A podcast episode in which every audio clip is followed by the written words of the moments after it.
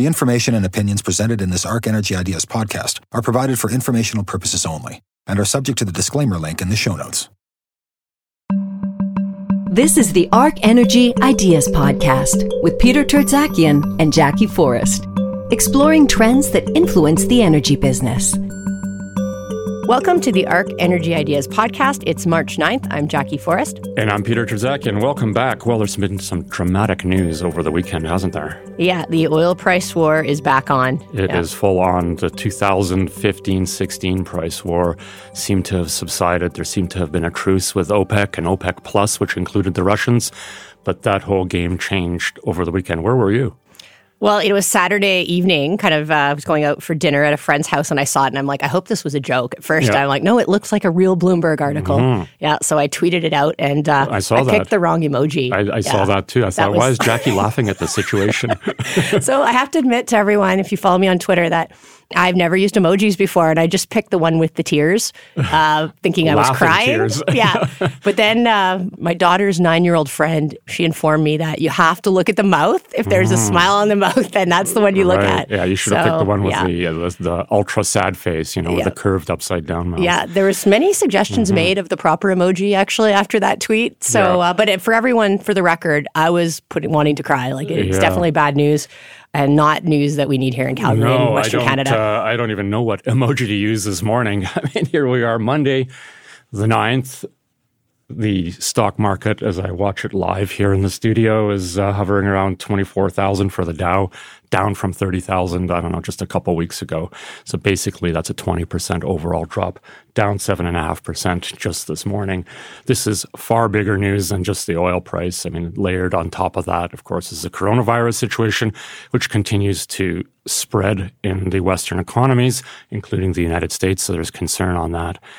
And the necessity of an OPEC Plus price cut was evident late last week. They got together and the whole thing fell apart. Mm-hmm. Yeah, and we talked about this before, that at some point, the market share of OPEC and Russia was going down and at the same time the U.S. continued to grow, that they would question this strategy. It's just now doesn't seem like the ideal time when we're dealing with the major demand uncertainty that we have right now to throw this into the mix. Well, actually, I would offer that from a Russian perspective. It is the ideal time, the time when your opponent, your nemesis, the United States, is weak. What we have is a situation where we have the coronavirus starting to creep into that economy. We have an oil and gas industry down there, particularly oil industry in the Permian, that's still leveraged.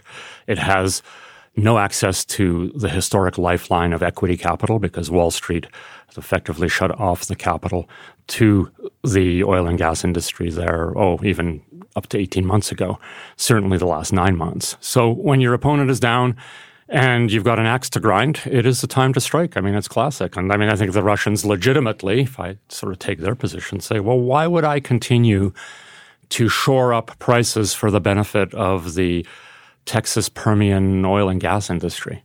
Mm-hmm. And other regions of the world, Norway, are growing. Why would I carry their baggage, especially if my costs are pretty low? Yeah, this is very different than 5 years ago when the OPEC took a similar strategy. Back then, Russia wasn't part of the group yet, and they took the strategy to not balance the market. Why? Because back then in 15 and 16, as you say, there was a real belief in a V-shaped recovery or a U-shaped recovery or W or whatever the letter you chose.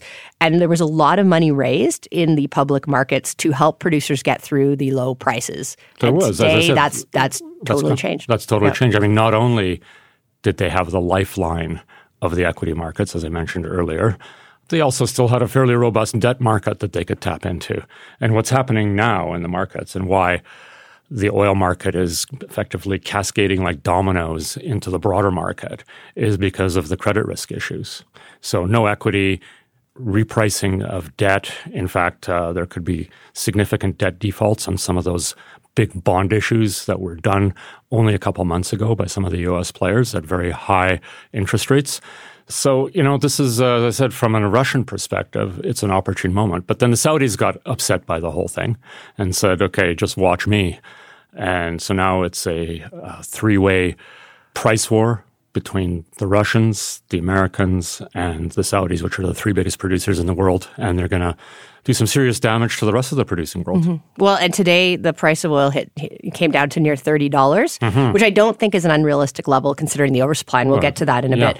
But I do want to say one other thing that makes this very different than 5 years ago is back in 2015-16, there was a lot of conviction in demand, right? People had a good sense of where demand was going, had a good sense of what level of oversupply we had.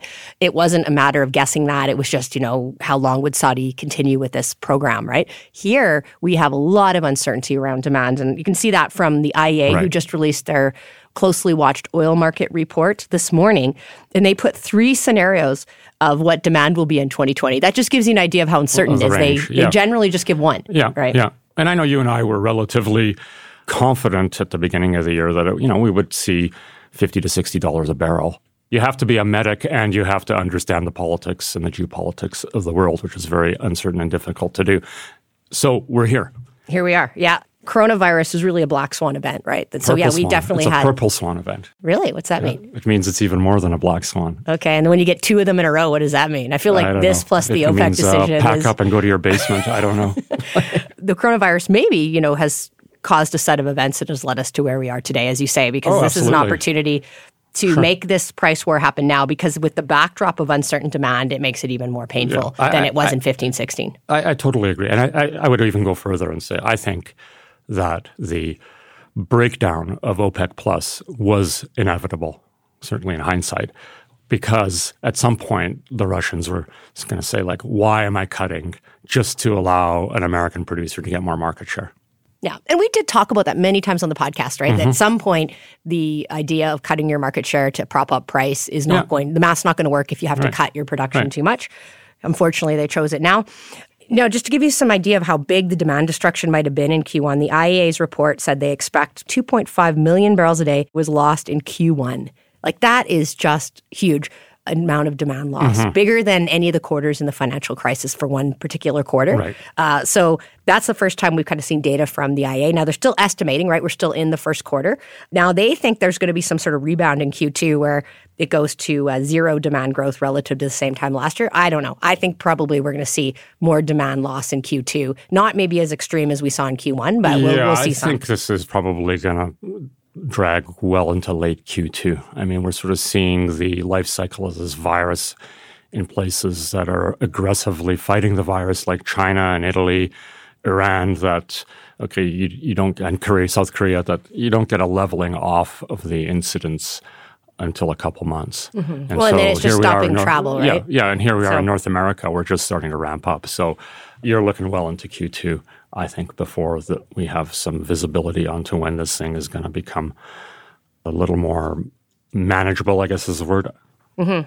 Now, so demand's a little hard to pin down here. Mm-hmm. I do think the IEA number was not maybe as big as what we probably will see in Q2. Now, on the supply side, we do have some information.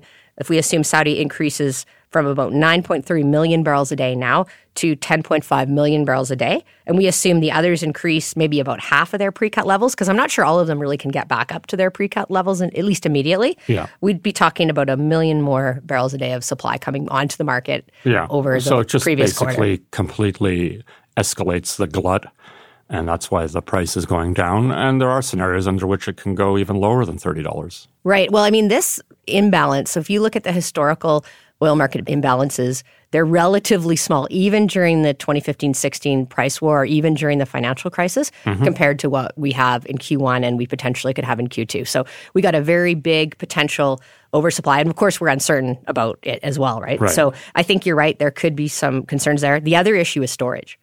Storage levels are actually internationally quite high. And since they're already elevated, if these numbers are right and the level of oversupply is what, you know, in that range of 2 or 3 million barrels a day each day, you could actually have storage levels hitting the highest levels they ever have in a few months. And that could bring some additional downside too. Having said that, I mean, price has a draconian way of cutting supply, right? And if it's at $30, $35, I mean, we're going to start to see some declines in production. Certainly drilling is going to dry up. Let's talk about, first of all, the oil price, $30 in early trading. That's at WTI. down from 45 on Friday. So let's put that into Canada, because in Canada, we have these huge price differentials, which make it even more difficult for our producers when we get into these price levels. So if we take $32 a barrel and we take a $14 price differential for heavy crude, which is kind of the level right now, that means you're only getting $17 a barrel for your heavy oil in Western Canada right now. Yeah. And that is equivalent to the worst month of the worst, the end of 2018, November of 2018, the price averaged $18. The big differential blowouts where the Notley government at the time instituted the curtailment policies. Yeah, well, it took them until the end of the quarter, and then they started them in January. But in that period of Q4, we did see heavy oil producers shut in some of their production. Mm-hmm. So that's where we are today. We're back to the level that we saw the worst month in the last quarter of 2018. I would point out, though, that this is not a Canadian-only story. I mean, this is something that is going to ripple through every oil-producing jurisdiction in the world. And there are many high-cost producers around the world, certainly producers that do not have as low a cost structure as the Saudis and the Russians. For sure. We're going to see declines because of this. And you're right. Like, these are very low prices. Yeah. To put it in perspective for light oil, because there's only about a $4 price differential right now versus WTI, their prices are near 28, which is actually very close to November as well. Right. So here we are back to some very low prices in Canada, but this is what was unique back then. It was only Canada, and here we've got it for everyone. But we can't generalize on all Canadian oil companies. I mean, there's a huge variation in the cost structure of these companies, variation in how they access the markets and the netbacks that they get. So the ability to withstand low prices varies quite a bit from company to company. Yeah, I would agree. It especially depends on their debt levels as well, and how much debt they have and how much they have to pay for that debt as well. So there's all these different variables. So I think right now at the prices we are, there are definitely a lot of companies that are not having any free cash flow. So the money they're making from selling their products is needed all to pay for their operating costs, G&A, and other expenses that they have. And their debt. And they don't actually have another dollar to go to capital spending at if these prices stay at this level. Mm-hmm. But there are other companies that do have some surplus cash flow at these prices. They do. Yeah. They do. But not a lot, not enough to really give comfort to the service sector. Yeah. But, and so let's talk about the service sector. So to put it in perspective, 2019, just for a reminder, the industry spent about $35 billion and drilled about 48 or 4,900 wells. So that is when we had prices that averaged about $57 a barrel US at WTI. So now here we're sitting at $30 a barrel WTI. So we're expecting to see if these prices stick around in this range, and even if they recover in the second half, which I think they will, because I think we'll see supply start to pull back and more certainty around demand. The price signal will do its job of shut-ins, declines, et cetera, by the second half. But more importantly, there will be a capitulation. I mean, there are four phases to a price war, and we talked about this last time we had the price war in 15 and 16. The first phase is declaring the price war and the chaos and the disruption that it causes. The second phase is what's called market death, which is not a pleasant term, but this is when companies that are too high cost, too over-levered, basically fall off the map for good. Then at some point there is capitulation, because neither the Saudis nor the Russians can really afford to endure for long periods of time, even though they say they can. Certainly the Saudis have social costs to cover, and there's many other considerations. So at some point, the price of oil has to percolate back up. Some sense of discipline will be reinstituted. I'm not sure it's going to be an OPEC Plus kind of scenario, but I do think that there will be restraint in terms of outright flooding the market, much as the Saudis declared they were going to do over the weekend. So you're saying at some point, like maybe in the second half of this year, we see that and we see that prices recover. But the interesting thing, if you think about Q4 of 2018, when we got into the price levels that we are today, companies just clamped up their wallets. And there was basically a period of indecision and not spending. Yeah. So I do think it's, even if we see that recovery in the second half, it's going to materially change the amount of investment that happens in 2020. By the way, the good news is 5 years on, four or five years on, the industry today here in Canada is much more battle-hardened. There have been a lot of improvement in our cost structure and our ability to withstand this kind of thing compared to back then. Now, $30 is pretty low, especially after you take away all the considerations that you spoke about in terms of the differentials. But we are in better shape to be able to deal with this on average as we go forward. But there, I want to get back to this capitulation thing, because in many ways I think the Saudis over the weekend, after learning that the Russians were not going to stay in the plus, are opening the taps full open as a signal even to the Russians and to others, okay, if you don't play ball, like, this is what's going to happen. So in some ways, I think the Saudis are trying to push a fast capitulation. Mm-hmm. I'm not saying it's guaranteed, but they're trying to push a faster capitulation. Buys flooding the market, the price goes lower, and it gets resolved in a shorter time. Yeah, it gets resolved faster, yeah. Now, you say that the Canadian producers are more resilient because of everything we've been through in the last 5 years. But on the downside, there are some ones that are weary, right? They've been weakened by the last 5 years. They have high debt levels and lack any access to costs. They have not been able to improve their market access, innovate, all these sorts of things. I call these the pre-existing conditions in the parlance of the coronavirus. Yeah, we don't want to get it with the pre-existing conditions. That just means that they are much more vulnerable to the contagion of this price war. And there's no doubt that not only here, the United States, but also elsewhere in the world, this is going to take out some players. And that's exactly what the Russians want. That's exactly what the Saudis want, because they feel, I think correctly from their perspective, that why am I having to curtail to allow all these other companies and all these other producers in other countries exist? Mm-hmm. Well, and I think they may want to see that there's some response in U.S. oil supply before they agree to that. And so, I went back and looked at 2015, and it was interesting, from the time that oil prices started to drop from about $60, and then they kind of bottomed out at $30, we saw about a halving of the U.S. rig count. But it was about 3 months from when that fall started before we actually saw production decline. There's always a lag. First of all, the spending decisions get cut. I think that's going to happen pretty quickly. The rigs go home. As you said, they were cut, the amount of drilling was cut in half. And then there's just sort of this natural decline that has to take shape. And that's probably three months you start to see it. By 6 months, it's starting to come down fairly significantly, as we saw, I think, what was it, late 16, early 17? Yeah, there was about 1 million barrel a day drop over about the course of a year in that period. Now, things have changed. First of all, U.S. oil production was around 9 million barrels a day then, and now it's closer to 13. And also the backdrop decline rate has grown, because we have more of the supply dependent on these tight oil wells that have high decline rates. So I think in a 6 month period, potentially, you could see what occurred over a year back then. Yeah. But it would, if they're looking for a big drop or some sort of supply response from the U.S. as part of ending this price war, it could take a good part of 2020 to really see a substantial decline. Yeah. And I think that this means that companies have to be able to withstand 6 months of pain again, unfortunately. And then it's after that, it's going to take some time to get strong again. I mean, the metaphors to the whole coronavirus are very apt. Unhealthy companies with these pre-existing conditions are probably not going to make it. Those ones that are healthy and energetic, I think they'll be fine. So the whole thing is that adage, what is it, live long by not dying. It's macabre, but that's the hard reality of what's going on right now, and there's a lot of geopolitics. One of the things that we should remind ourselves is that geopolitics seem to have been forgotten over the course of the last 5-10 years as a consequence of the rise in the shale production, thinking, geopolitics don't exist anymore because we have so much oil here in North America. This is a stark reminder that geopolitics is back in a big way. And we should not also be surprised, because this rivalry between the Americans, the Russians, and the Middle Eastern regions goes back well over 100 years. This is nothing new.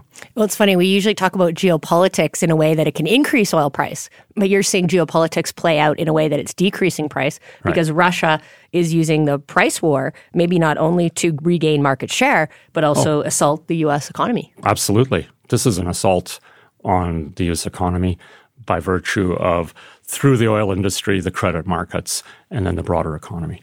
Mm-hmm. And the hope of materially downsizing the size of that industry and being able to get back their market share. Now, we'll see what happens and how long the Saudis will contribute to all of this. The Saudis and the Americans do have a more cordial relationship than the Russians and the Americans do. So we'll see how it all plays out. Yeah, we see it. I think one thing is Q2 will be a difficult quarter. 2020 will be a difficult year. I always like to end on positives, but I thought of a few.